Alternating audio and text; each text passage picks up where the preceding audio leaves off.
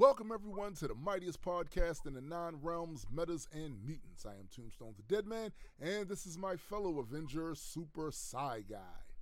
What up? What up, Super Psy Guy? Oh, living the dream. Caught up on the latest round of comics, Right. and I have to say, oh, what, what was it here? Uh, the the latest issue of Hellions Mm. had a really funny moment involving uh, the Arokan mutants, Mm-hmm. Sinister, and then his Hellions. really? the Hellions, like this is kind of fallout from the X of Swords event, Right. but the Hellions found out that mission they went on for intel, Mm-hmm. supposedly you can't you can't see my hands right now, but intel is in quotation marks. Right, right, right, right. It was really sinister sending a clone of himself, and clones are kind of banned on Krakoa, Right. which is another underlying plot.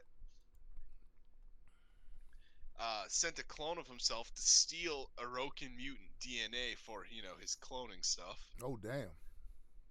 and the, I guess the clone Sinister survived Mm-hmm. kind of came back, but when all the surviving members of the Hellions came back, they delivered the shit to him, Mm-hmm. and then he he killed them all immediately and had them Oh, damn. Revived. so none of them knew about what Smart. That you know that's fairly sinister. And yeah, and it kind of got shown to them by one of the Arokan mutants who came to reclaim what was stolen. right. and you just see like uh him like show the exact vision of what happened to them and Sinister's like hey you can't trust it the the clone version of him is like yes you can't trust the literal exact memories of what happened and uh john greycrow who back in the day used to be known as scalp hunter mm-hmm. I remember him.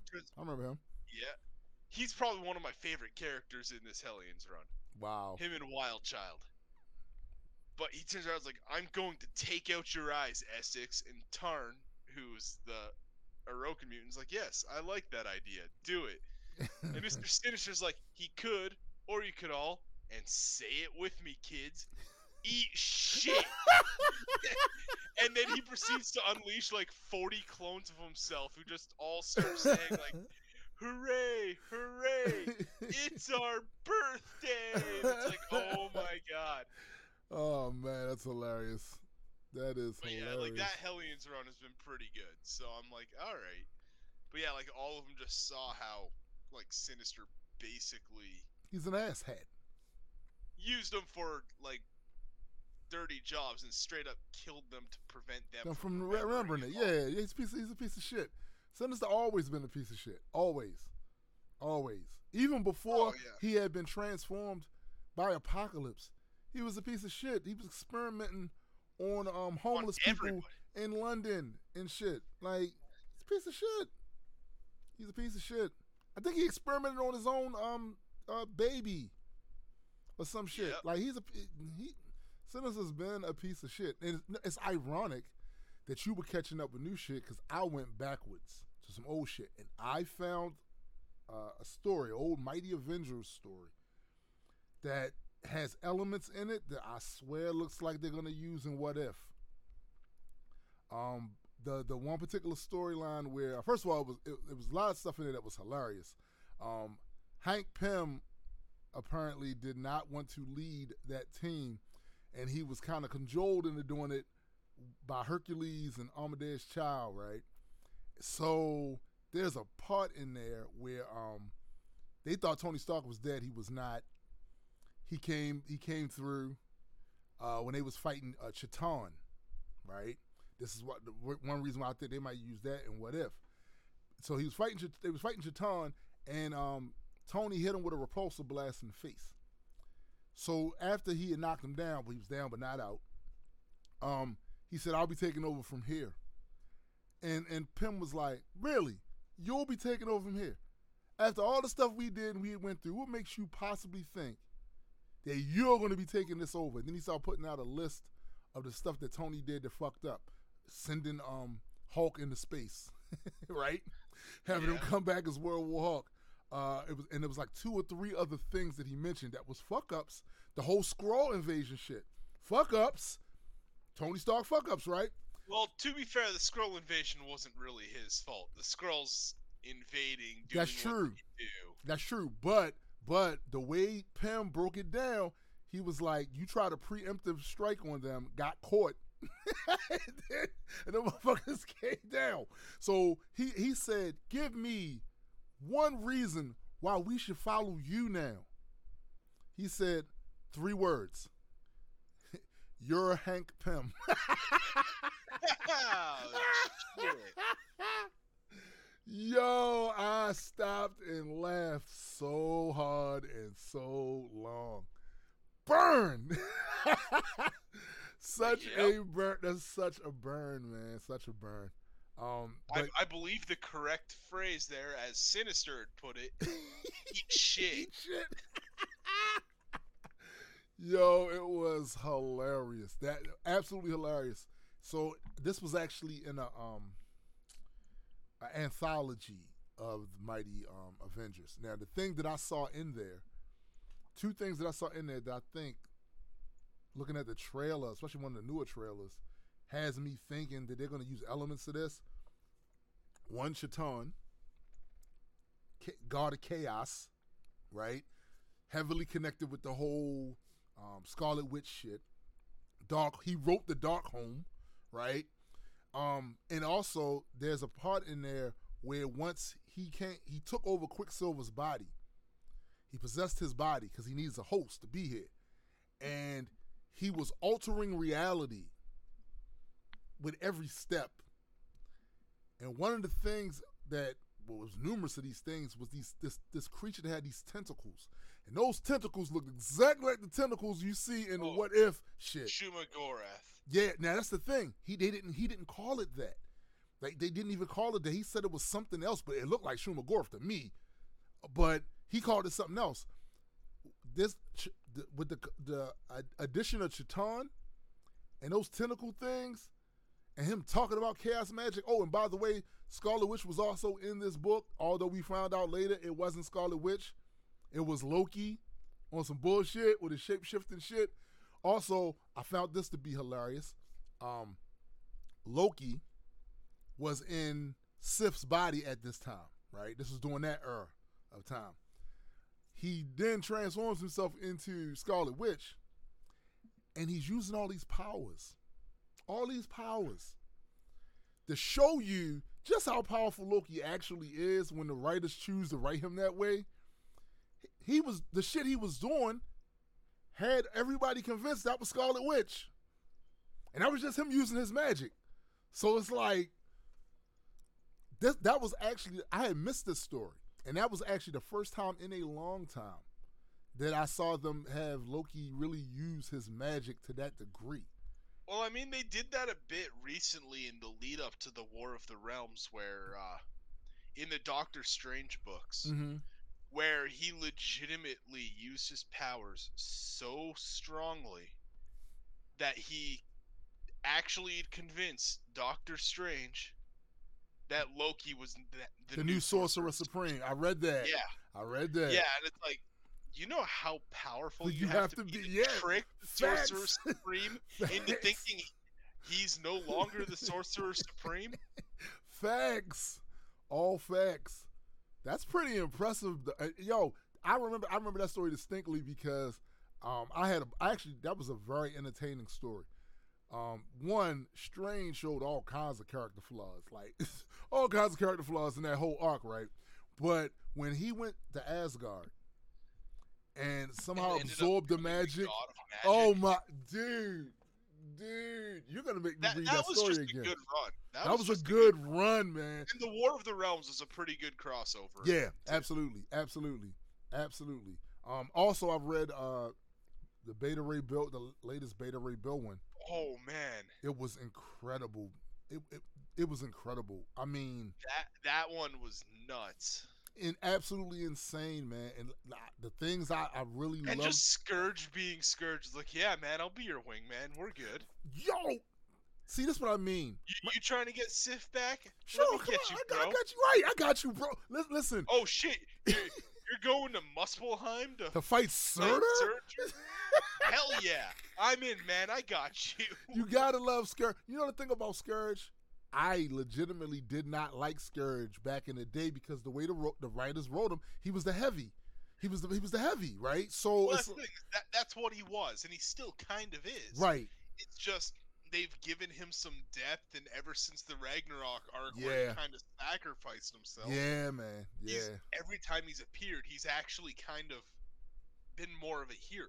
Yeah, dude, he He- he's, he's, he's not great. a hero outright, Mm-mm. but ultimately, what he wants the most is a good fight. Yeah, And he's kind of learned that if he's with the heroes, he's gonna get a good fight. he's going to get a good fight because they try to fight fair. Right. The villains don't. So Right. he actually gets more of a challenge Makes trying sense. to be the hero. That makes a lot of sense. And did you see the way they found they portrayed Surtur? This is the best I've ever seen Surtur. This is the best depiction of him ever. Like he scaled down to the size of Beta Ray, and com- that fight. And just absolutely Oh beat my! the shit out of him. Oh my! Did you know Surtur was in fact the John Wick of demons? Like, did you did, did you know this? I still didn't- think the best part is is when Beta Ray called him out. I was like, yeah, sh- sure. Scaled down to my size, but you didn't fight me on equal ground. Right. That's why your weapon won't think you're equal. Thanks. And Turner's like, all right, removes his own powers, and Beta Ray basically fucking suplexes him oh into Oh my dude, that was And it's like, yo, so it was so crazy. You know what that scene remind me of? That Surtur scene where he scaled down to Beta Ray's size actually reminded me of when Zeus beat the crap out of the Hulk. Because when he hit Hulk with that lightning bolt the first time, and and Hela was like, not Hela, um, Hera, Hera was like, um, you know, he could destroy you with a single blast. And Hulk was like, then he'd be a coward.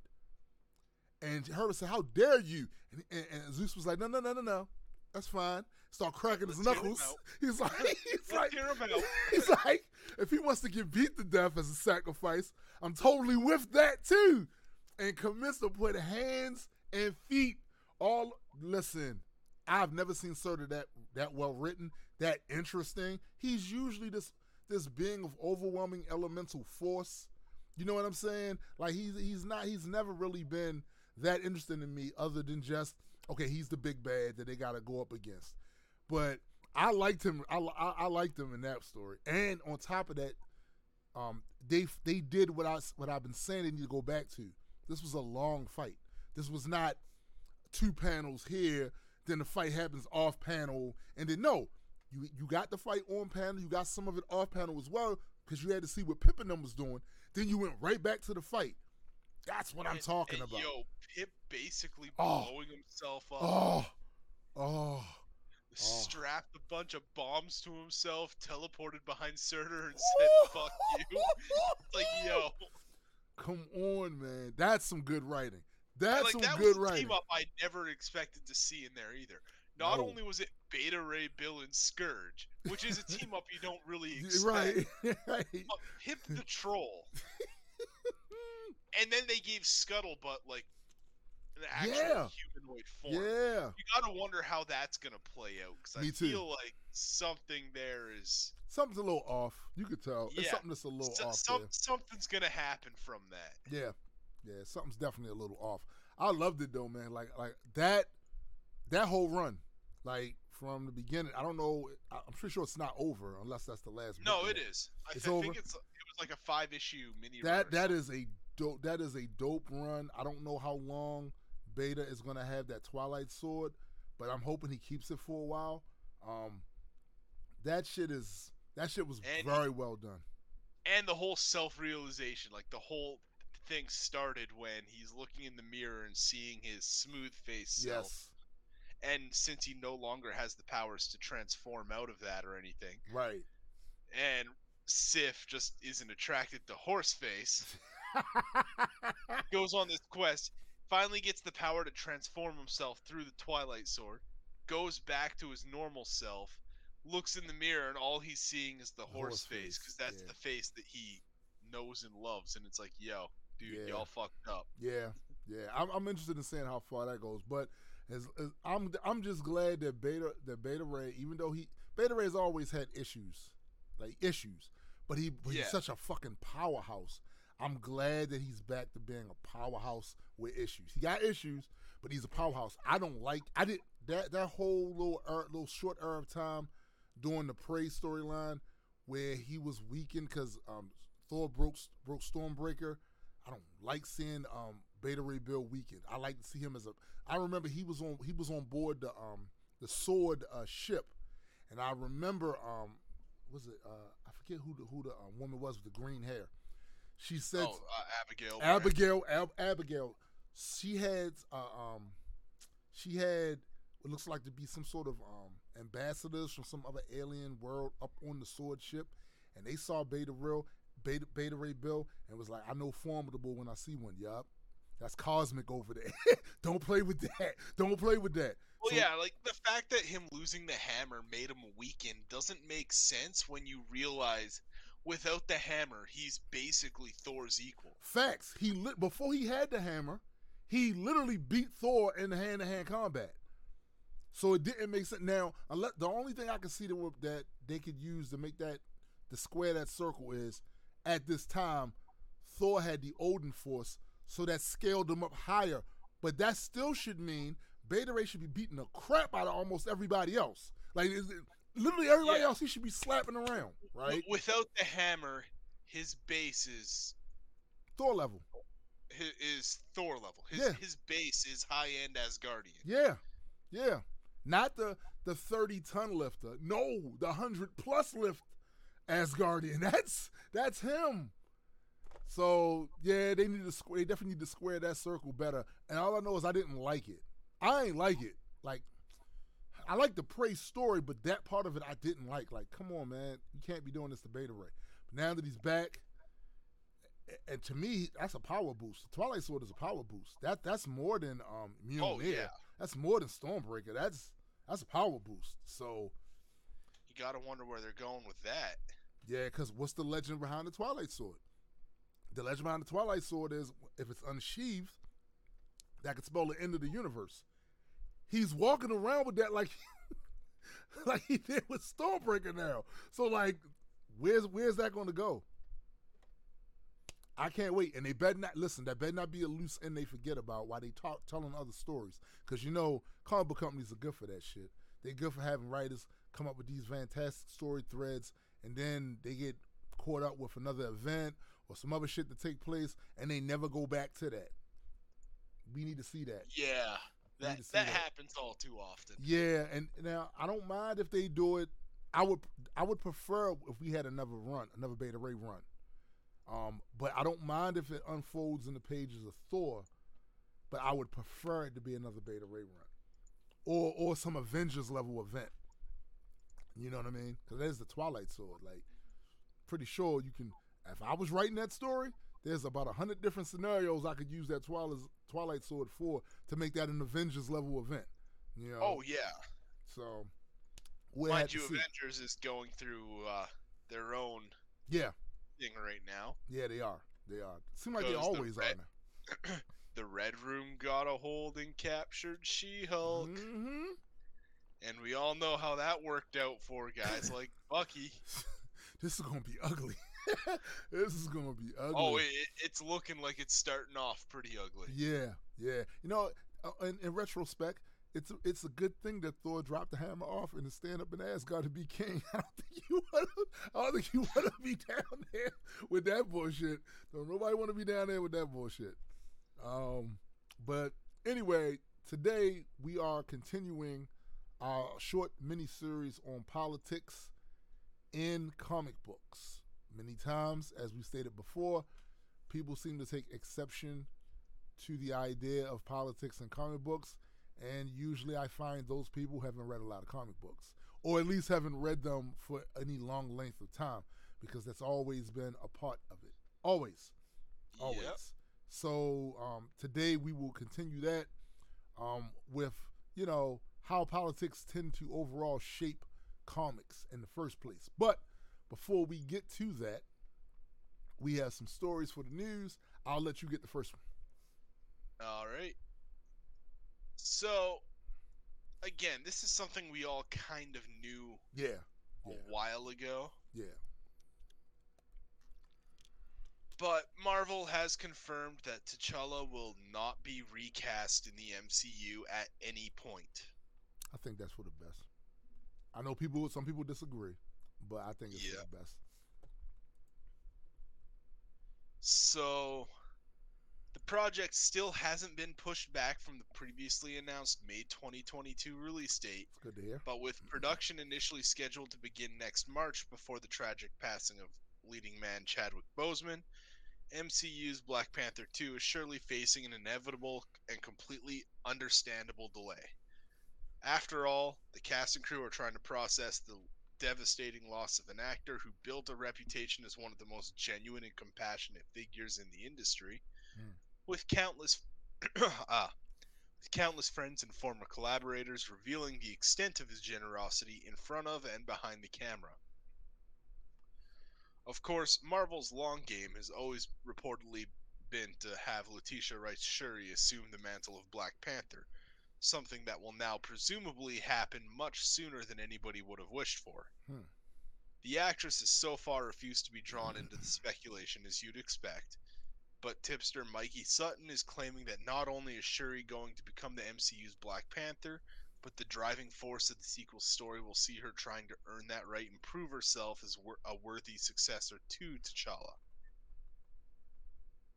He also goes on to say that Marvel has no intention of recasting Boseman's character at any stage, which is an obvious decision given his instantly iconic performance that will endure as a monument to his legacy. Every source I contacted was firm in T'Challa not being recast, says Sutton. He is. He is a significant part of Boseman's legacy. He will always be T'Challa, forever in our hearts.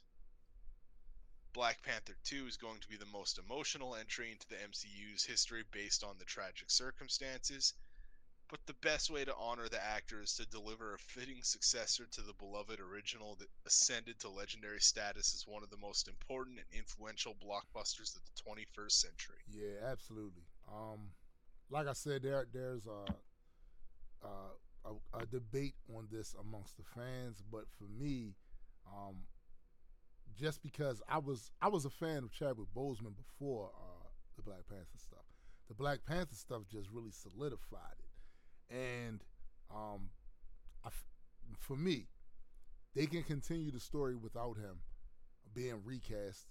I don't I don't have a problem with seeing a badass Shuri. You know what I'm saying? I don't have a problem. We see her little going through the little stages what it take to become the Black Panther. She's smart. She's a badass. I, I ironically speaking, um, she might be the closest to the representation of Black Panther in the comic books by the end of her her hero's journey. Because in the comic books, we know Black Panther is not just a warrior; he's extremely intelligent, um, tactical, science. He knows all of this stuff too. So it's like um, Shuri already having the scientific background, becoming then a physical badass. That that combination there is what I've always seen Black Panther as in the comic books, and it's kind of the side that they really didn't highlight a lot in the first Black Panther movie or in Civil War. Um, like you did hear that he designed that that, that costume, but when you see his costume design next to Shuri's design, you could see who, at least in this version of the characters, you could see who was the one that was truly the genius, genius level in science um, there, and it was Shuri. So, like I said, the combination of her being um, brilliant already and then becoming a, a, a, formidable physical threat, I'm here for that. I, will watch that. I'll watch that. Um, now, this next story is interesting. So, uh, Penguin only in five or six scenes in the upcoming Batman movie. Uh, it's fairly interesting. So let me uh, increase the size on this font. There we go. Um, aside from Robert Pattinson's first outing as the Dark Knight, DC fans are eagerly anticipating the arrival of Matt Reeves' standalone The Batman Project to see its trio of villains Catwoman, the Penguin, and the Riddler. Judging by the official trailer that first dropped last year, the film has reimagined both Oswald Cobblepot and Edward Enigma, and it will be interesting to see how they differ from the previous film iterations of the villains. However, one of the film's supposed main baddies apparently won't have much of an impact on the project as previous, previously speculated. According to Colin Farrell, who plays Oswald Cobblepot, aka the Penguin, his involvement in the film is actually little to none. Appearing on the Happy Sad Confused podcast, the actor revealed that he is only in the film for at least six scenes, which sounds quite absurd when you think about it. He claims, I'm only in it for five or six scenes, so I can't wait to see the film because it won't be ruined by my presence. Really, it's a freebie to me. I'll get a little bit uncomfortable for the effing nine minutes I have, and then the rest of it, I can't wait to see how he, slash, come on, Reeves, brought this world to life. Um, personally, I think Reeves made the right call of not putting too much focus on the Penguin because Riddler, who who's obviously the main baddie, couldn't afford to be overshadowed in the film. It's safe to assume that the film sets up Cobblepot as the eventual villain for the sequel, and I can't wait to see what Colin brings to the table. Obviously, he's not going to pull a Danny DeVito, but I'm positive that his version of the character will blow us all away. Now, I actually think this is a good idea for different reasons. Um, typically, a lot of uh, directors can't really pull off the multiple uh, uh, main villain type thing. Like, there's got to be one that they focus on that they they make us care about, right? Yeah. Um, and if it's too many, that old saying, too many cooks spoil the, uh, the soup. Like, I kind of feel like that's the direction it would go in if they put too much emphasis on the penguin. You know, um, now Catwoman's a little different uh, in that she is as much not as she's necessarily been a, she's villain. not necessarily a villain. So as much as she's been maybe an adversary or the ops from time to time with Batman, she's just as much been an ally, right? So I don't I don't I don't think that that will ruin things much. But having too many main villains take up too much space in the plot could be an issue. So I'm glad they're not doing that. Um, what's next? Next up is James Gunn shuts down big myth about the MCU. Oh damn. So, director James Gunn just dispelled one of the biggest rumors in the DC and Marvel rivalry. Responding to a tweet from a fan, which actually James Gunn does this a lot. He he's very big on fan interaction on Twitter. Mm-hmm. You you see it all the time with him answering questions and stuff like that. Yeah. Or like someone asks something, he'll be like, "Yeah, this is what happened here." It's like, or this is why we did this in that movie. He's Absolutely. he's really good for fan interaction. It's Mhm. probably part of why everyone, outside of the fact that he does make some good films, Yeah, yeah, that helps uh, too. the fact that he also interacts with everybody definitely makes him more beloved Right. to all these people, right? So it's like responding to a tweet. Gunn denied the accusation that Marvel actors are banned from participating in DC projects and called it complete nonsense. Shortly afterwards, another fan suggested that it was actually the other way around, that Warner Brothers didn't allow their actors to transition to Disney's Marvel universe. Gunn reaffirmed that that practice doesn't make any sense and doesn't take place on either side. ah, thank you, Mr. Gunn. And, and, and it's like this rumor has been around for a good part of at least a decade, but Yeah. it hasn't once proved to be true. Yeah, Ryan Reynolds has played on both sides with Deadpool and Green Lantern. facts. Ben Affleck, Idris Elba, J.K. Simmons. Facts. They've all appeared in starring roles across both franchises. Even Josh Brolin uh, first appeared as the star of DC's 2010 film Shauna Jonah Hoax. Hex. Yep, yep. yep. Uh, Gunn's tweets come to lead up the release of his first DC film, The Suicide Squad, after a messy departure and then return to Guardians of the Galaxy. Gunn supported his claim that actors are free to explore both sides of the superhero cinema spectrum with a list of stars who've appeared in both. Now the rumor's been cleared up courtesy of James Gunn. Fans can get thinking about who they'd like to see crossing the franchise bridge to take up roles of other iconic characters. You know, you know what this is, right? So inherently in the uh, comic book community, comic book readers community, there's a rivalry between Marvel and DC amongst the fans. It just is. And yeah. this this is them trying to expand that rivalry to cinema and it doesn't work that way. It does not work that way. It just doesn't. All right. As long as the scheduling is right, you know what I'm saying? And that well, contract. it's just like uh, supposedly Henry Cavill's had a bunch of meetings with Marvel executives yep. in the last like few weeks, like three, four weeks. Right. It's like if that if that if if they were banned from doing shit like that, that wouldn't be a thing. And again, um, there's no reason for it because with the proper contracts and scheduling, it's not stepping on each other's toes. It's just not. it's just not. So, I for one would love to see. We said this the other week. I would love to see Henry Cavill as a gladiator over there in the Marvel universe. I'm I'm here for it. Um, but he could be any other Superman analog too, or he could be Captain Britain. I I I I, wouldn't mind seeing him be Captain Britain either. Um, so yeah, man, stop the nonsense. Keep keep that that comic book rivalry amongst the fans where it is. You feel me? That like, come on, let's not do that. Um, and the next and final story. David Goyer talks about why Marvel is more successful than DC. Now I know what some of you are thinking.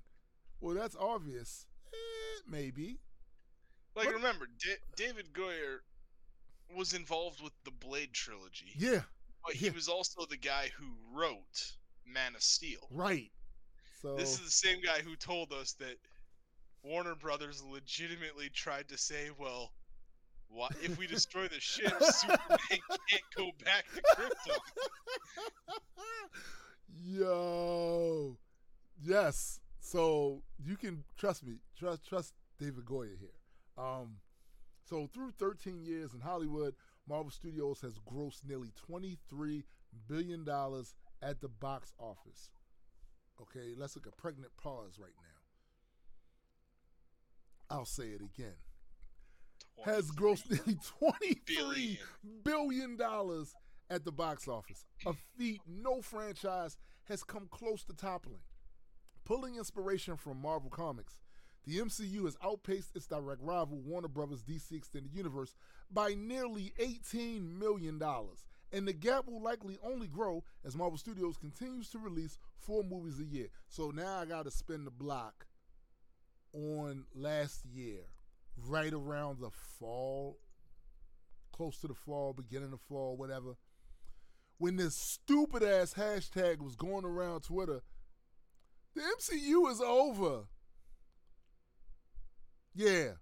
Those of you that retweeted that, you should feel ashamed. We are ashamed to have you as part of this community. You are too stupid to live in our community. Go be a Harry Potter fan, Doctor Who, or something like that. Stay the hell up out of this, cause you sound dumb. Um. Anyway, to continue, uh, it's a night and day difference between the two franchises. And that's something Batman versus Superman Dawn of Justice writer David S. Goyer knows all too well. According to the scribe, it's simply a matter of having the right infrastructure in place. In a new interview with THR, Goyer details the carousel of executives that continue to rotate in and out of Warner Brothers and not allowing the corporate synergy to bloom. When it comes to Marvel Studios, on the other hand, Kevin Feige has overseen the outfit since MC, the MCU's inception. I think one of the issues is that Marvel's had consistent leadership for the last 15 years or more, whereas DC hasn't, Goyer told the trade. There have been all of these changes in terms of who is running DC. That is fundamentally very hard. It's hard to make any headway when leadership is changing. The writer went on to add Marvel's dedication to the source material. Save for the rare exception, Characters largely look and act like their comic book counterparts, pleasing longtime fans of the decades old Marvel lore. One of the other things that made Marvel incredibly successful is all of their adaptations are true to the source material.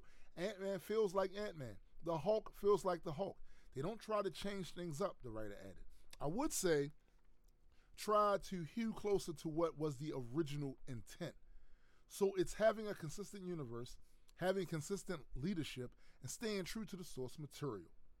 Here, fucking here. David Goyer gets it. He gets it. He he get and this is the, this is the thing about changing leadership. For those of you who may be confused as to why that's important, typically in these corporate settings, when a new leader comes in, new CEO, new whatever comes in, they want to put a stink, the, their stink on the the company, their uh, uh, uh, energy. They want it mirrored by the company. See, this is the difference I made when I got here. That's not always good. Now, in the case of DC, some might argue they need some new leadership. However, I would I would caution you that's only if that new leadership is actually going to be supported and plans and they plan on letting it stay there a, a, while to metastasize. If they don't do that and it's just a new guy coming in changing shit, then he's out the door.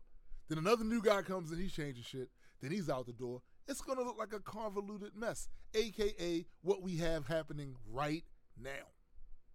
It's a mess.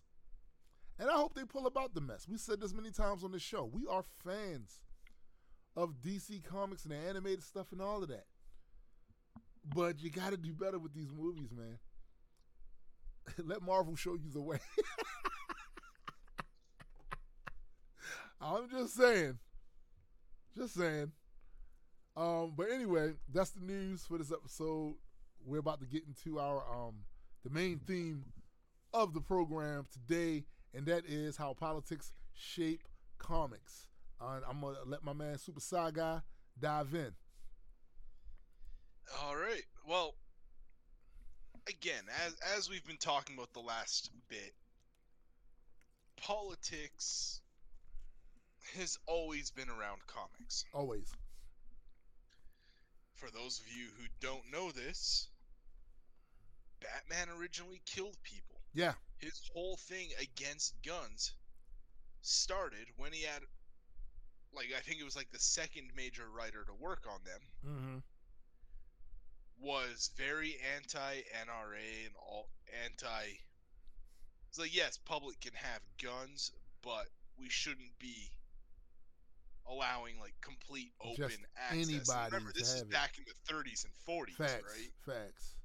Facts. And he was like, you shouldn't be allowing everyone. There needs to be, you know, you have to, you should have to go through training to be able to own all these. Like, you know, most countries that allow everyone to have guns do. Right. Right. You have to train with them, Right. and so that's why he became anti-gun and anti-killing and all that. So it's like you're going all the way back to the 30s and 40s. And honestly, if you go through like pulp comics, you can Mhm. probably, which was like you know before the modern comic, Yeah. you can find politics in the stuff there too. Absolutely. Let's hold up. So let's stay here on this Batman thing for a second. So, like you said initially, Batman was shooting people And killing them. and killing them. This this was not a not not up to debate. This is literally in the record, right? So I find it ironic now that a lot of the people who are who complain the most about politics in comic books tend to have a tend to be right leaning, right? They tend to be right leaning, and one of their things is, um, oh, it's full of the SJW stuff, and they're pushing left wing politics. But if you talk to them about Batman, if right n- if right now they they released a, a animated series or a comic book or a live action thing where Batman was whipping out the gat and shooting people, these same people will say, that's not Batman. Batman doesn't use guns." Because if you're to be if you're going to be a purist about it, he does. He initially used Yeah. guns. He initially shot and killed people, and I find it I find that to be kind of funny because the thing that you hold him in high regard for actually goes contrary to your political leanings. And that was changed to be that way for reasons I'm sure you would disagree with now. And yet you're, you you would hold that up as an intrinsic uh element of who Batman is as a character. He doesn't he doesn't like guns. You guys don't see how ironic that is. Like it's always been here. Longer than before you guys picked up your first uh Babar the Elephant comic book. your first Archie comic book. It was politics and comic books. And this is a classic example of it. Yeah. So we're we're talking and like gotta remember it's not just this. Right. Right. Uh, look at uh, Art Spiegelman's comic Maus, mm. which was mm. literally that whole uh, mouse and cats, where like the mouse were basically treated, and it was a, a parallel to the Holocaust, right? the mice were the Jewish people, and right. the cats were the Nazis, right? Uh, early Black Panther, where they were regularly told they need to have more white characters, so they made Black Panther visit the U.S. and kick the shit out of the KKK. And they got away with it because technically the KKK were white characters. That's yep. all you asked for. That's was right. More white characters. That's right. That's right. Uh, hell, even churches in the 40s and early 50s were putting out their own comics mm. To warn people of the dangers of communism. Yep, they used to call them tracks. Yep, I remember. Yep. As a matter of fact, um, there are some uh, churches that still do that um, because I can't tell you how many times in the last at least uh, 20, 20 years um, I, they've knocked on like Jehovah Witness will knock on the door and they'll have those same little comics. That's what they are. These little comics. Um, they're, yep. they're not in the um, the standard size of a comic book, but that when you open them up, the panels, word it, bubbles, comics. artwork. It's comics. It's comics. It's like you have that. There was, you have GI Joe, right? Which is basically military propaganda comics. Yes, absolutely. It's, that's all it is. And y'all love it, by the way. And then, like, even going into like Marvel, where you have Shield, which is primarily an American thing, even if it's supposed to be international. Right. Uh, there's their Russian counterpart, Sickle, which is obviously, you know, Soviet Union themed, even though Soviet Union's not around anymore, they mm-hmm. still use Sickle. Yeah. Avengers versus the Winter Guard. Avengers teaming up with the Chinese superhero team, the People's Defense Force. Politics has always been and will always, always be, be a part of comics. Yeah. And it's shaped both authors, artists, companies. Uh, companies. It's shaped uh, movie directors mm-hmm. Mm-hmm. and some of their stuff. So I'm going to start off with one like this is this is a political belief I absolutely do not believe in at all. Me either. And that is Ayn Rand. And but, Rand, and Rand collected Social Security, y'all. But anyway, go ahead. Yeah. Just saying. For someone who is against all that kind mm, of thing, mm, mm. Ab- actively living off of it, yeah. you know, a little hypocritical, but you know, whatever. A little bit. A little bit. I mean, no one's perfect, but it's nope. just when, you, when your entire political theory is government bad, private corporation good, good. Mm-hmm. and then you just actively live the exact opposite way on purpose. Right. But Ayn Rand's uh, theory of objectivism was heavily influential on one of the early comic greats, Steve Ditko. Right. And also, you can see their influence throughout the DCEU because Zack Snyder is also an avid follower of Ayn Rand's philosophy. Yeah. To the point of he's making a movie based off of one of her books. Right. So there's four main thoughts of, of Ayn Rand's objectivism absolute reason. Objective reality, individualist self interest, and free market capitalism. Or laissez faire for those of you who actually remember that aspect from high school social Right. studies right. or junior high, depending on where you were. But Ayn Rand described objectivism as the concept of man as a heroic being with his own happiness as the moral purpose of his own life, with productive achievement as his noblest activity and reason as his only absolute. And that was kind of the basis of her two works, Atlas Shrugged and The Fountainhead, where they actively stress rugged individualism and success of individuals over the good of the group. That isn't okay. I'm, you know, I'm not even going to delve into that, but that is insanity. Yeah. Right. We could go into an could into that, yeah. full non-comic Yeah. Yeah. discussion on this, Yeah. and Yeah. yeah. So, and you you see that kind of influence in comics. Steve Ditko was a very very big on there is no gray. It's either black or white. It's either good or evil. Right. No you know, which you're following into the absolutism of Mhm. objectivism. Mm-hmm. There was no compromise. Look at, you know, Spider Man, for example. Steve Ditko was co creator alongside Stan Lee. And his belief anyone who stands by and watches evil instead of standing against it is just as responsible for said evil. Mm-hmm. Peter Parker once stood by and watched evil happen. The mugger at the store, who later murdered Uncle Ben. Right. And that sort of became a huge driving force behind Spider Man. He's always now looking to do the right thing. He's always actively doing that because he learned if he stands by and watches evil, he is evil. Right. and that became a huge part. But look at his uh, supporting cast, especially in the early days, and you start seeing that whole uh, individualism and and that kind of aspect in the fact that you have your Norman Osborn, you have your J. Jonah Jameson, whose premise is, is self-made Yep.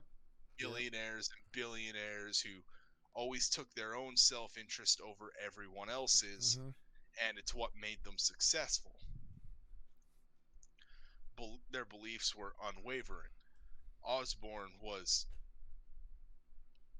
you know evil in that same sense but he still achieved everything he did through his individualist beliefs And somehow, according to that thing, that would make him heroic. Then, right? He'd be he'd be a heroic.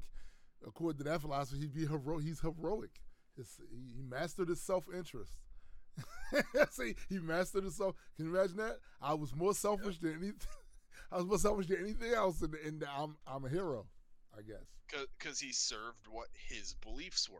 Right. Yeah. But then you also saw this kind of thing with some of his other creations. For DC, he created Hawk and Dove, like the original Hawk and Dove, because Mm-hmm. Right. there has been multiple forms of this. Right, right. The original Hawk and Dove were brothers with opposing ideas. Hawk was all about being that tough, macho man, aggressive, violent, Right. you know, and Dove was more about being intellectual, reasoning things through, and all this stuff. But because of the political beliefs of Ditko and through Ayn Rand and all that, he was known for drawing Hawk is big and strong and full of conviction. Mm-hmm. But because Dove was a bit more of a passive character, he actively drew Dove as weak. He drew Dove as feminine. He Yeah. drew because as far as he was concerned, being feminine was being weak. And as a matter of fact, if you guys um, go and watch the Justice League animated series. Um, the episode with Hawk and Dove on it, you'll see exactly like because they use those um those exact same uh, uh, character traits in the animated series as well on those episodes, and you can literally you just look at the way Dove is drawn, and look at the way Hawk is drawn. Look at the mannerisms of Hawk. Look at the mannerisms of Dove. So yeah, that's absolutely uh, um, what what what that was supposed to depict. Yeah, and this ended up causing them to not be a traditional brains and the brawn type duo. Mm-hmm. It was eventually just a guy who was passive trying to do good and a guy who was active and aggressive and individualistic doing good and ultimately constantly saving the other person instead of being a, an A actual team. duo Mm-hmm. team, it was definitely more of a not quite sidekick, but similar to that. And it's, it almost seems like what uh, uh, Mr. Ditko was doing was playing out his um, political philosophy in the form of these characters, and by virtue of that, proving himself right by having Hawk always mostly coming to the defense of Dove, proving himself right every time, right? So Yep. that that's that's a political stance transferred over into the actual comic books themselves. And I didn't hear nary a peep out of a lot of you before about any of this stuff. Yep. And then eventually Ditko was let go from DC. Yeah. He stopped wanting to work there. DC stopped wanting him to work there, so it was kind of mutual. Right. And it was heavily because of his political beliefs at the time. Damn, that's And- crazy. That's crazy because that would mean that um that it's always been political. it's always been political and it's so political as in, in fact that the legendary Steve Ditko said left these major companies because man because his politics was that important to him. Yeah. And I mean, good for him for yeah, standing up on convictions and everything. absolutely. But again, it absolutely shows how this has kind of been there since the beginning. Yeah, yeah, But after leaving DC, he joined Charlton Comics, which was later acquired by DC. But that's that's a at whole the time. was- at the time, it was its own company. Right. Where he created uh, one of the, a watered down version of a character he originally wanted to do. Mm-hmm. The original one was not Comics Code Authority approved. Ah. So he created a watered down version of that character. And he ended up publishing the non Comics Code Authority one as well. Right. But and that would have been Mr. A. But the Comics Code Authority approved one was The Question. Mm. I actually like that character too. And it was about finding the truth at all costs, rigid, unchanging beliefs. And you even see him uh, not qu- not quite quote Ayn Rand, but Mhm. summarize the beliefs Right. in in the comic that eventually that comic where he explained that got directly quoted in Justice League Unlimited, Yep. the animated series. I remember that. That's when he was talking to uh, Lex Luthor, Lex right? Luthor. Everything that exists has a specific nature. Each entity exists as something in particular that has characteristics that are part of what it is. A is A.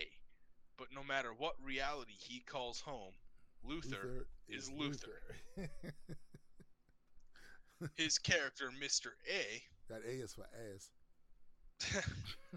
is basically that belief taken to an extreme, Right. which ironically makes him a very passive character. Mm.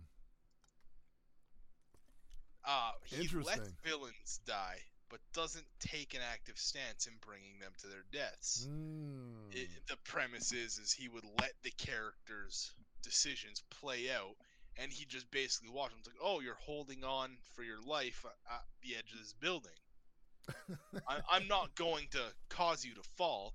I'm just going to stand here and watch. If you can't make it up on your own, that's your own problem.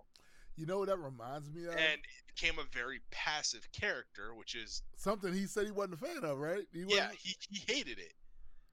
And, and, that that reminds me of that scene in in Batman, the first uh uh what's that one with um ah damn I can't I'm drawing a blank on the actor's name that played him, Bale, um Christian Bale. That part where he told they were they were in that uh that car, the subway car, headed towards that building to blow up or whatever. And he told Ra's Ghul, um, I'm not going to kill you, but that doesn't mean I have to save you. And he literally just let him stay in that car and crash and careen and blow up and die and shit. That kind of reminds me of that scene right there where he was like, I'm not going to kill you, but I don't have, that don't mean I have to save you. That's basically what Mr. A for ass did right there. Yeah. And we also have let we're going to go into a bit of Zack Snyder here, who mm-hmm. was also very heavily influenced by Ayn Rand's objectivist beliefs. Right. Where you look at movies like Man of Steel, Clark's parents actively telling him, don't go out there and do anything. You don't owe them anything. it's literally the whole rugged individualism. Yeah. You don't do things for the collective good unless it directly benefits, benefits you, you. Right. Ironically, and, the least heroic sentiment ever, ever. Yeah. and kind of an antithesis of who Superman, Superman is. is. Yeah.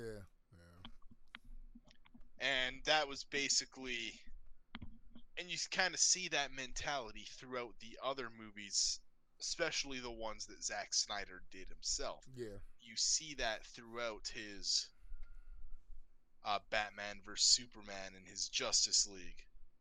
I'd say Suicide Squad because technically that's Snyderverse, even if he didn't write it. But that yeah. that's always kind of been the premise of the Suicide Squad. Anyway, so. right, right.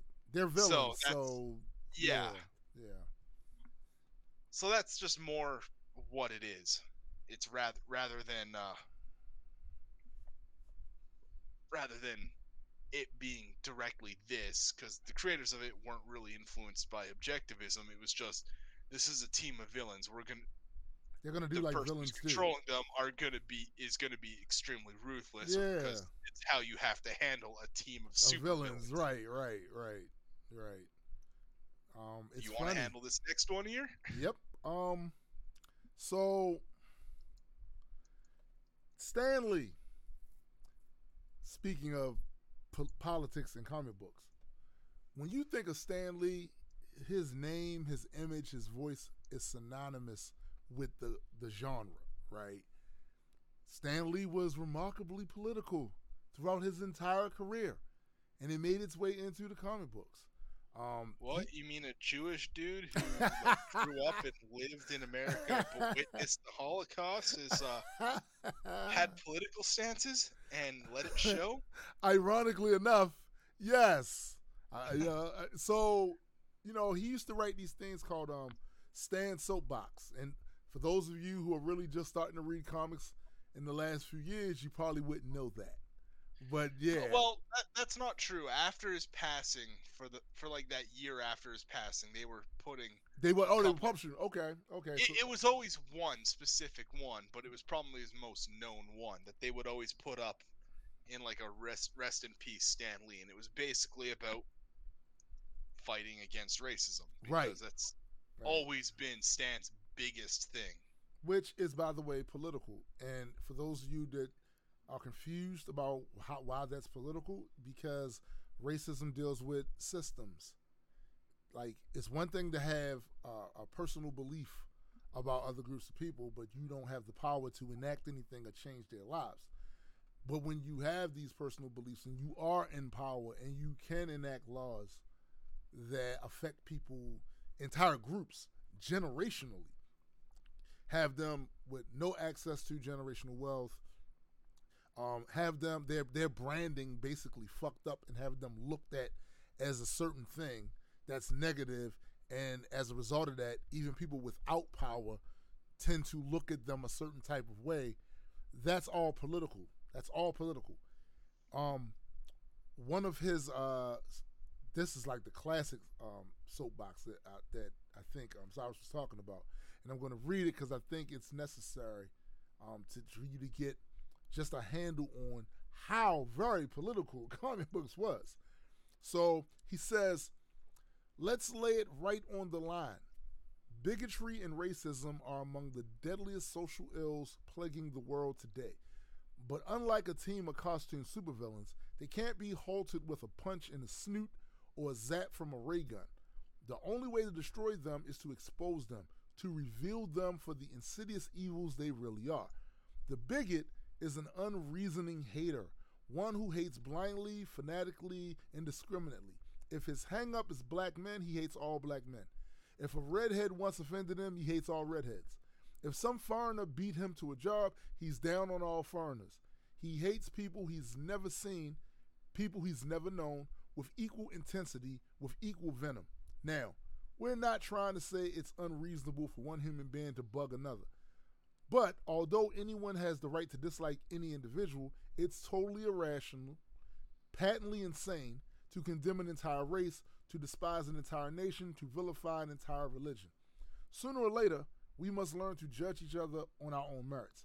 Sooner or later, if a man is ever to be worthy of his destiny, we must fill our hearts with tolerance. For then, and only then, we will be truly worthy of the concept that man was created in the image of God, a God who calls all his children. Now, for me, separate the God talk about it. A lot of the stuff that he's saying in here, not only do I agree with it, but it's political. it's political. What are you talking about? And Stan had no problem speaking out against any of that stuff. And to make examples of those things in his work. Why?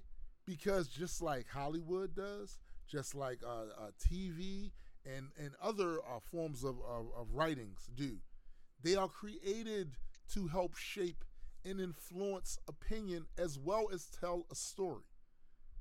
So the idea that you can separate somebody's political beliefs from their art 100% of the time is laughable, it's ludicrous, and it's a bit of wishful thinking. And it's also so a part of this is selfishness. Because you see, when you see things in a comic book that mirror your political belief, you have nothing to say about that. Nothing. You're good with it. This is just good old fashioned comics. But the moment that writer takes a stance through the characters and through the stories that you disagree with, some chucklehead will walk along later and go, "Hey, man, he's put. I don't like when comic books get too political." No, that's not really what the deal is. You don't have a problem with comic books being political. You don't. You have a problem with politics that you don't share being in comic books. Yes. That's actually And what's happening. That that's the biggest thing. And like the Stan soapbox you read mm-hmm. was November 1968. A year before I was born. Like and he was doing these like he would often repeat these ones, Mhm. but he would regularly update it and it would just go through a cycle of the ones he's already published. right. But he'd put out like a new one every like a year or two, right? So Right. and it, it just sort of cycled through what he put out all the way up until the 80s he was doing this. Yeah. Like like I said, that's straight up from 1968. And it kind of shows where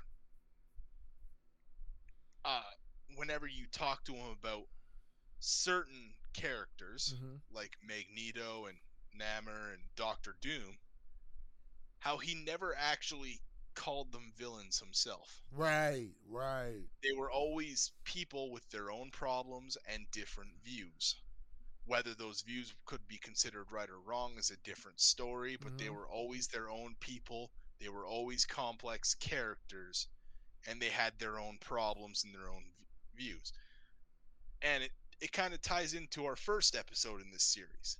Magneto was never meant to be a villain. Ever. He was he was basically the mutant version of Malcolm X. yeah, he was in a. He was he was a direct comparison. exactly, exactly, exactly. Now, and again, fair. It's kind of fair that Magneto got perceived as a villain because Malcolm X was, while he was alive, actively perceived as a villain by the establishment Exactly. and everything else. And that was the perspective pushed. He was. He, he was encouraging violence and anger and he hated the country. He wanted all white people dead, even though None of those things are true. those are, yeah, the majority of that was just absolutely no basis. this this was propaganda by a system. Um, what Malcolm merely preached most of the time. This is back during his Nation of Islam run. Self defense. Now, anybody from during that during that time, go back and look at the history of that time. They were lynching black people. They were beating the shit out of black people in the streets. And this man saying, "Defend yourself." This is one of his literal quotes. One of his literal quotes is, "We teach our people here to be good citizens, obey the law, respect the law, don't commit violent acts against anyone. But if anyone puts their hands on you, take them off the planet." That is not about actively going out seeking to hurt anybody. That is about mind your business, follow the law. But if somebody puts their hands on you, you have the right to defend yourself to the fullest extent of your ability. So I don't know. This is literally what my mom taught me to, to be my behavior in school. Don't go around, but if somebody touches you, you better defend yourself. Most of you have Yeah. heard that from your parents, older brother, uncle, whatever. But because he was speaking in a way that they were unaccustomed to hear a black man speak in, they were felt threatened by that. Absolutely threatened. And it was really their own bigotry that was playing playing as a filter through their heads to what he said. Because the last thing they wanted was for the group of people that they had emasculated, uh, disrespected, murdered, all of this stuff, to have thoughts of saying, you know what, I'm a human. You're not just gonna come over here and do this to me. We're gonna fight. They didn't want that. So him saying that definitely was a threat to them and how they wanted their society to go. That's not unlike Magneto at all. The only thing you can say about Maggie is that Maggie was an active revolutionary. like Yeah. Maggie was an active revolutionary. You know. But he had great reasons. How could you not understand Magneto's reasons? He literally just, at- you know, Look at Namor. exactly. Most of the times he goes through villainous phases. mm-hmm. He's been a hero just as much as he's been a villain. Absolutely. But a lot of the times when he's doing villainous things that are considered villainous, it's when he's actively standing up against countries and corporations polluting the earth, Right.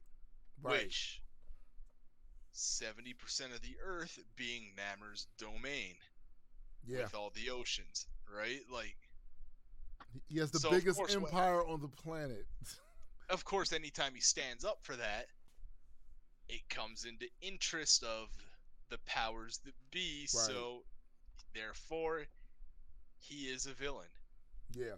And that's kind of how it goes. Like there was a while there where he was actively funding Luke Cage and Danny Rand Mhm. because Danny Rand's company. Every time Namor was like, "Hey, this is happening and it's causing all this damage," Danny was like, "All right, we got to change that because something about being raised amongst monks Yeah. with with uh, a lack of material interest and more interest in the needs of the many outweigh the needs of the few Right.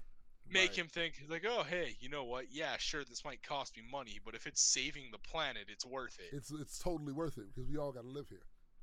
yeah so namor was like actively funding them for a while Wow. Wow. and that was like through the, what was it, the Oracle Foundation or Mhm. whatever Mm-hmm. back in. I guess that would have been like what 90s. Yeah, it's like the nineties. It's like the Yeah. 90s. But that was a long time ago. Um it's it's like you said, like even with that, with Namor's position on um keeping the seas clean and not destroying that that ecosystem down there, that is not just a, a well, in my view, um self preservation of all life on the fucking planet. It's also a political stance. Like like there are there are laws that are put in that are supposed to be put in place to protect sea life. So that's political. In order for laws to get passed, you have to go through the process of politics, right? That's political. Um, even even with Doctor Doom, Doc, Doctor Doom is the leader of. He's a whole leader of a nation. How is that not? Po- how is that not political? seriously, how is that not political? And the thing is, like with that one especially, they have actively gone into the nuances of diplomatic immunity Yes. and everything else. There's a reason why the Fantastic Four and Avengers don't just work with every single person they know Right. and invade Latveria. Right, right. Partly because they've tried and it's backfired Yeah, it's not. spectacularly. Yeah, it's not. That's not a thing you want to do. that's not a thing you want to do. It's like that ain't it, Chief. That That ain't- ain't, it. no, sir. No, sir. but they've tried. Mm. They've tried, So like, and they've been. What were they told by the State Department numerous times? The Avengers was told by the State Department. Uh, that's a sovereign nation. You can't just waltz in there doing your little superhero shtick. Also, the people that don't hate Doom. They don't hate him. So every every time he's not in power there, the country it, falls yo- into it ruin. absolutely falls into ruin. Absolutely. Constant abuse of power, military dictatorship, police state, Mhm. lack of access to every kind of education and health care. Mm-hmm. Mm-hmm. Mm-hmm.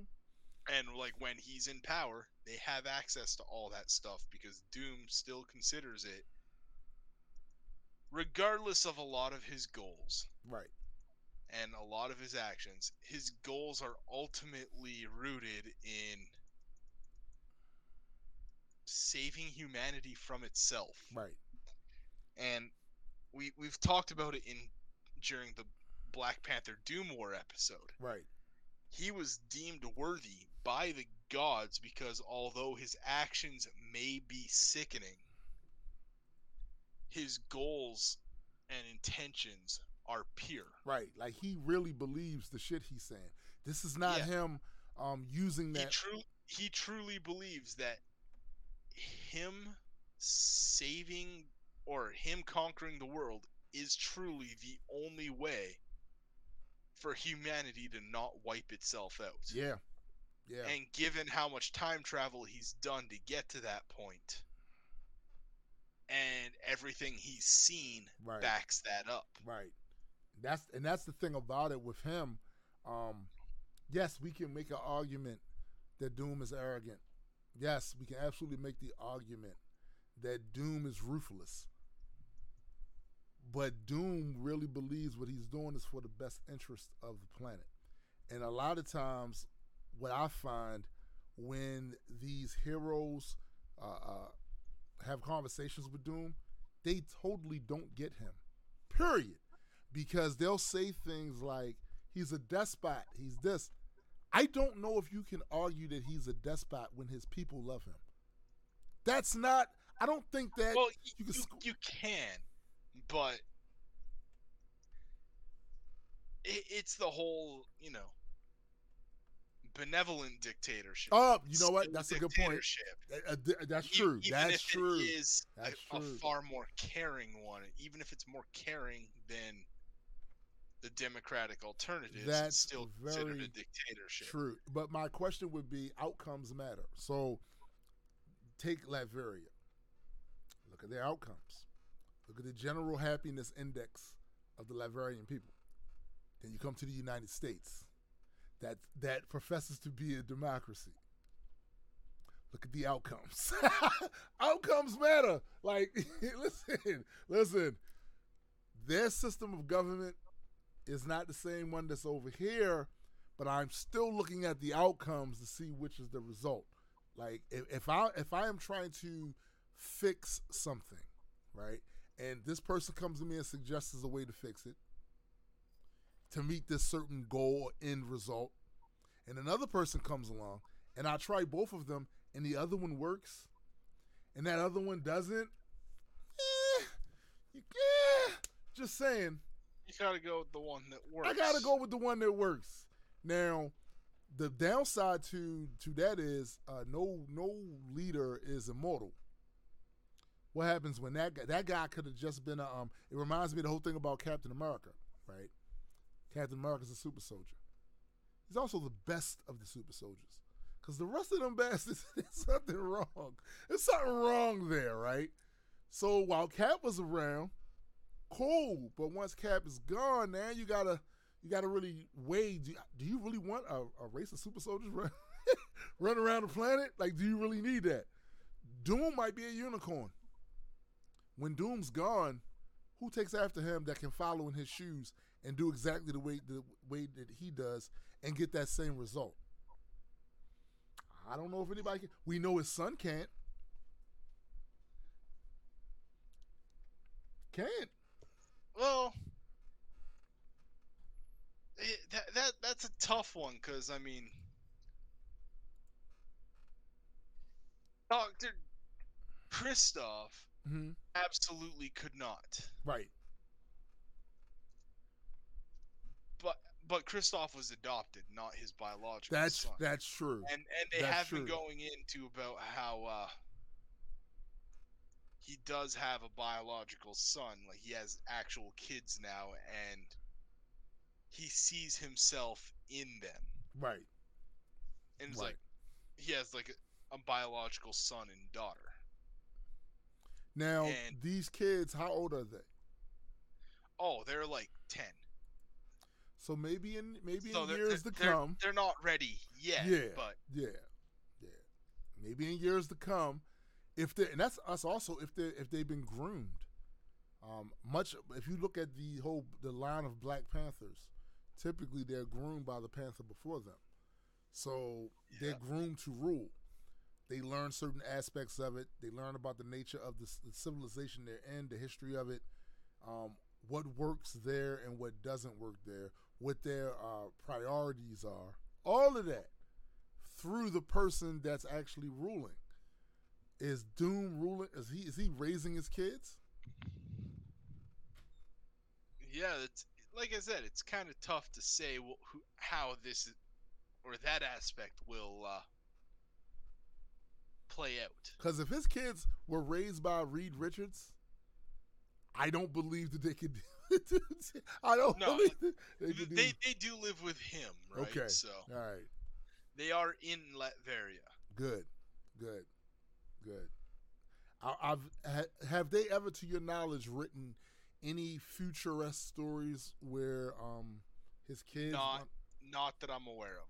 For for right now, what we know of Doctor Doom's future largely comes from the Thor um story where he still exists at the end of time and has collected a litany of powers from all of most of the legend. The only power he doesn't have is the Odin Force. Like he has yeah everything else. Yeah, he has everything the else. Iron Fist, Sorcerer mm-hmm. Supreme, the Phoenix. It's insane. Starbrand. It's insane the, the, level of power he had.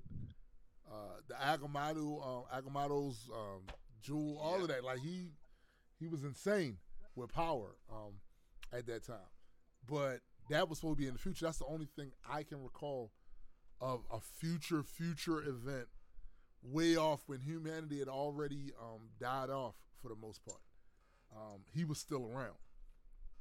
Um, but yeah, man, uh, politics in comic books is something that's always been and it will likely always be. Something Stan yep. Lee says um, is quoted as saying about that. He said, um, while he, he, often took a, a, stand against racism and bigotry, um, he and preached love and tolerance and all that. He also regularly talked about how that even those stories are meant for and even though those stories are meant for entertainment, if if they didn't insert their own beliefs into some of the characters and stories, they would fall flat.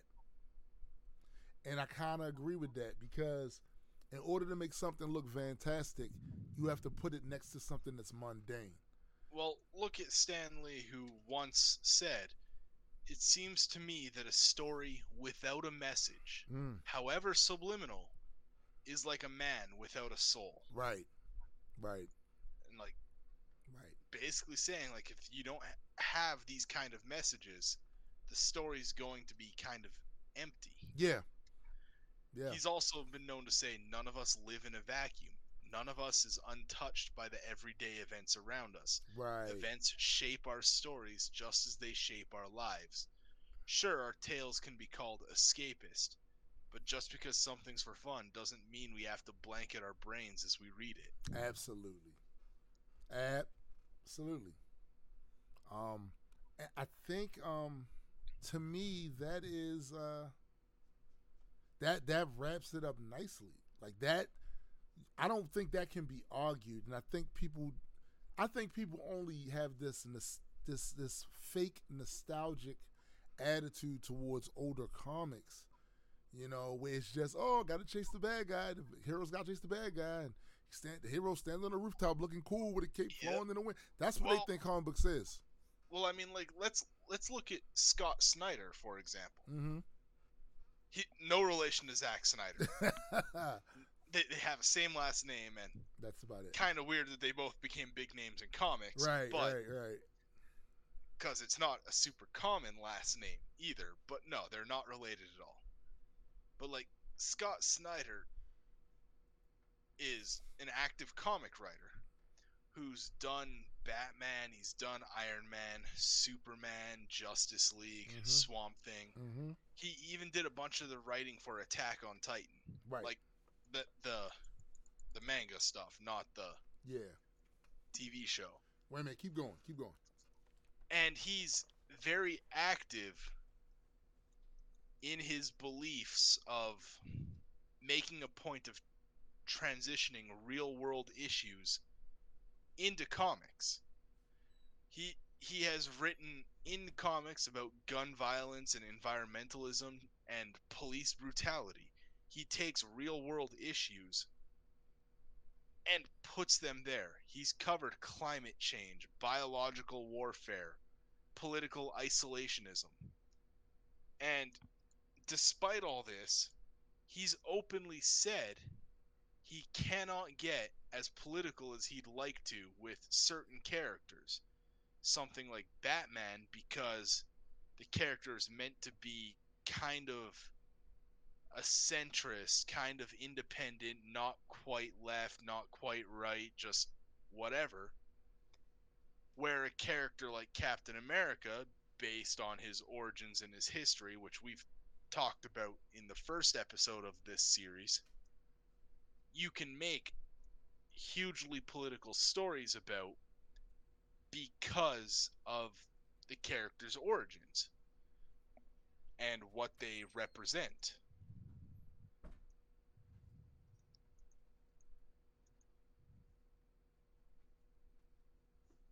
And beyond that, we also we've covered X-Men multiple times because of how they cover all these events. I have returned. There you go. Um, something else I wanted to um, talk about too, uh, while we're on that topic, um, about the, you know the, the politics and everything. You mentioned uh, earlier about Iron Fist and Luke Cage, right? If you look in both of their um, series and in the Heroes for Hire series, they tackle issues of systemic racism, wealth discrepancy, um, and being social outcasts, right? Yeah. Like that's all politics. Now, maybe some of you didn't read those stories. It's entirely possible. Maybe they weren't the heroes you followed mo- uh, mostly. But even some of the more well-known, the bigger teams like uh, the Avengers with Black Panther, there was all kinds of politics with Black Panther being a member of the Avengers team because he was the head of a, of a, of a foreign state right? oh yeah, that's like the current Avengers yeah, yeah. leading to what the Thunderbolts of America or whatever. Mm-hmm. Or not Thunderbolts, uh Squadron Supreme. Squadron Supreme. That's it. Squadron Supreme.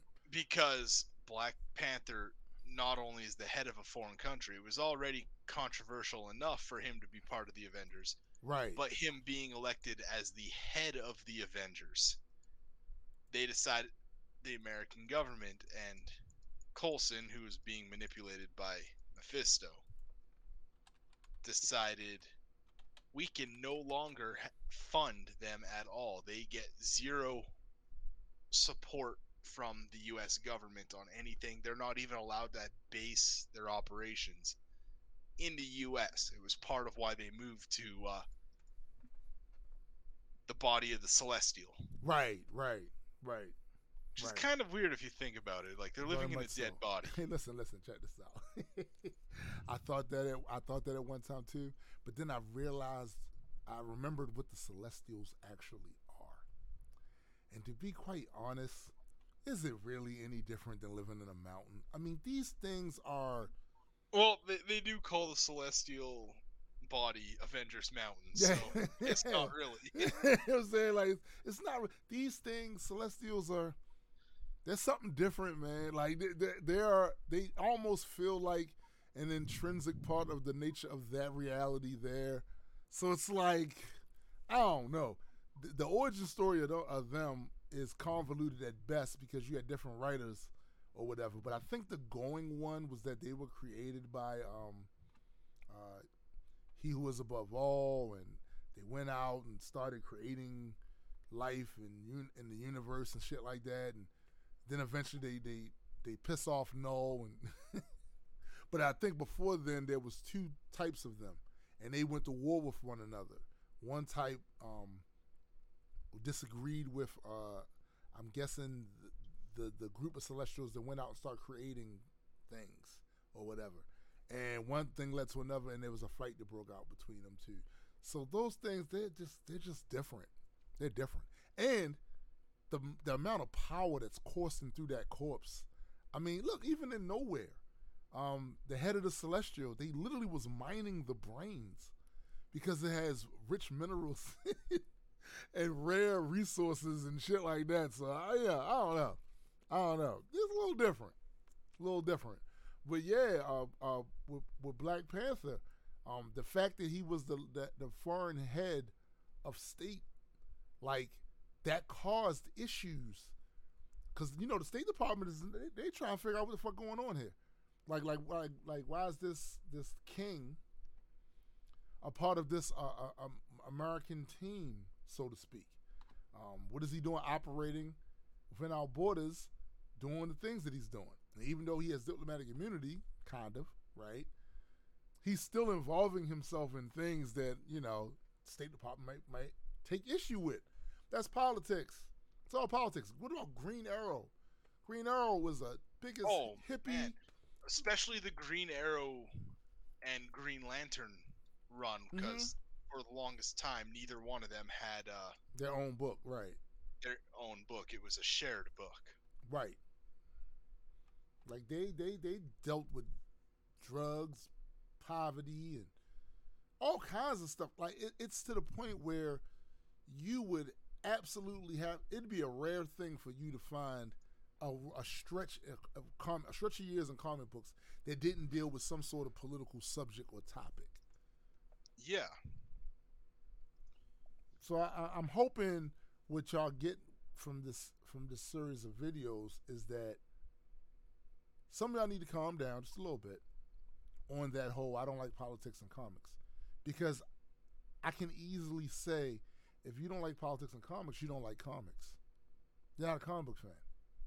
You're not. And if you're not a Yeah. comic book fan, what you like or don't like, you Like- doesn't matter. Let's look at it this way. Uh, plenty of characters, in this case, some of these are more supporting characters, Yeah. have huge political aspects to their character. Right. Lois Lane. Absolutely. determined reporter isn't shy about confronting the powers that be for Mhm. a story, Mhm. even if they don't like it. Mm-hmm. Actively does this, and that that's gotten her into some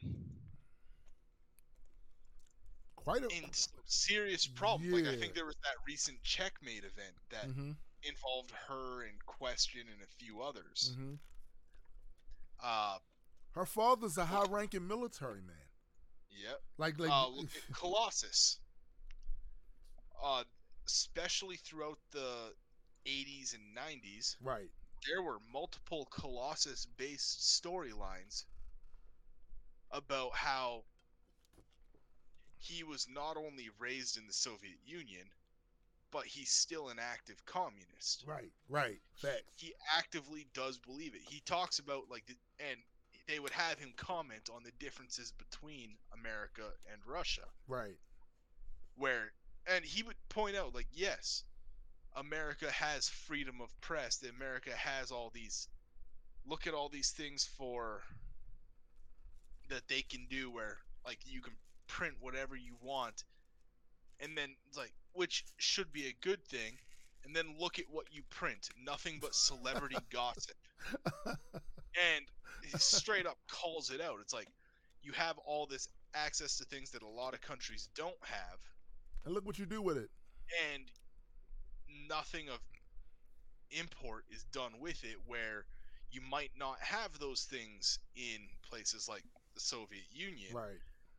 But what you do have access to arguably is based around making you better And, al- yeah, and also. and I mean when you look at like real world aspects of that such as the amount of doctors Yeah. amount of university graduates Absolutely. medical advances all that stuff countries like the soviet like the soviet union before it fell apart mm-hmm. was one of the leading in the world for pretty much every major stem field Right.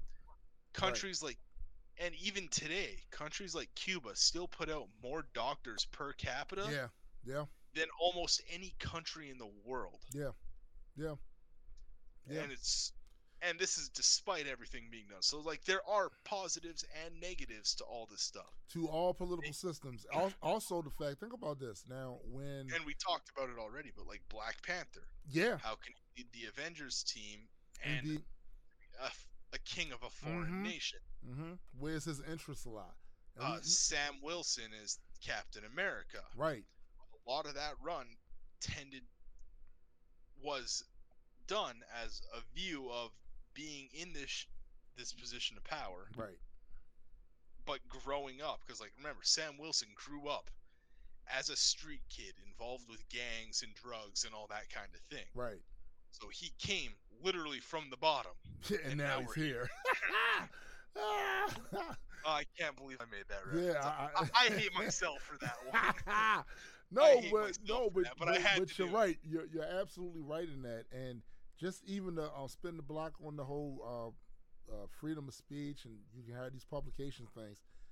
Is anybody here prepared to argue that that hasn't, in some ways, bitten the United States in the ass when you have people literally able to write and influence flat out misinformation and lies, and people didn't live their lives and make decisions based on those lies that they so you can't really have both right you can't have a system and well and expect a good outcome. You can't have a system that allows anybody at any time to say anything write anything and publish anything they want but then skimp on your educational system so that the people don't have the tools to be able to to, to discern what's fact what's not fact how to fact check what's real data and what's made up shit. You can't have if you have both of those two things where the public school system is failing on their and their end of that, but yet anybody can write and say it's gonna bite you in the ass, and we're seeing that now. We're seeing that right now. So, like you said, it's it's a give or take. Humans are not perfect, so the things that they create won't be perfect, and that includes political systems. It's just a give or take of what you want. And like I said, I tend to look at outcomes. I look at outcomes like, okay, that philosophy sounds good on paper. But once you put that into practice, what is the end result? And if that end result doesn't seem like it does the great greatest amount of good for the greatest amount of people. actively talk Yeah. and act like it does. Yeah, I can't really, I, I can't really give it a cosign. And I think a lot of times what comic books do is they do play out some of these scenarios. And yes, it's going to be a little biased because the person that's writing it has their own political belief systems and blah blah blah. But at least you get to see it played out in the story. And if it's done creatively, I don't see why anybody should have a problem with that. I don't. Yeah. I don't I don't see why. But um I'm thinking that's it for us today. Um we hope Yeah. you guys understand the, um what why we did this series, how important we thought this series was, and we will definitely of course go back to our um uh less uh, a serious uh format that we did previously, but from time to time when it warrants, we will be having episodes like this where we discuss the deeper ramifications of comic books and the themes that are used and the tropes that are used in these comic books. Because we feel like that's an important part of it too. And a lot of times when you don't discuss it uh, comic books always gets a I, I feel like a bad rap of being frivolous uh, and not a, a, a not serious genre of um, of, of literary endeavor i disagree just dig into the books you'll see that there's some very important, influential stories that are told in, between the pages of a comic book. Just because that man has a cape on and a mask doesn't mean he's not serious. All right, doesn't mean he's not serious. Um, is there is there anything you trying to promote this week? Uh, no, not at this point. Outside of you know all our usual stuff. Absolutely, and that is, Rise podcast. that's right. Uh, Every Sunday at 11 Eastern, Twelve. 12 Eastern. Mm-hmm. We have our, you know, Jaded Nerd on YouTube every day, celebrity gossip. Absolutely. We got our, you know, Saturday morning cartoons. the black culture geeks. You know what's funny? What's funny about you saying that? Uh, fairly recently, um, uh, uh, SPJ had an interaction with someone that actively watches the show that, that he works with, and she she actually referred to the show as the Saturday morning cartoons. So that's the official that's the official name now. Like that's it. That's it. And of course, um, um, don't forget to check out Addie's Game Room, and you can find that on him streaming live on Facebook as well as uh, YouTube. Um, but that's about it. Uh, so uh, for my man Super Guy, I am Tombstone the Dead Man. We are Metas and Mutants, and we are out of here. Peace. Peace.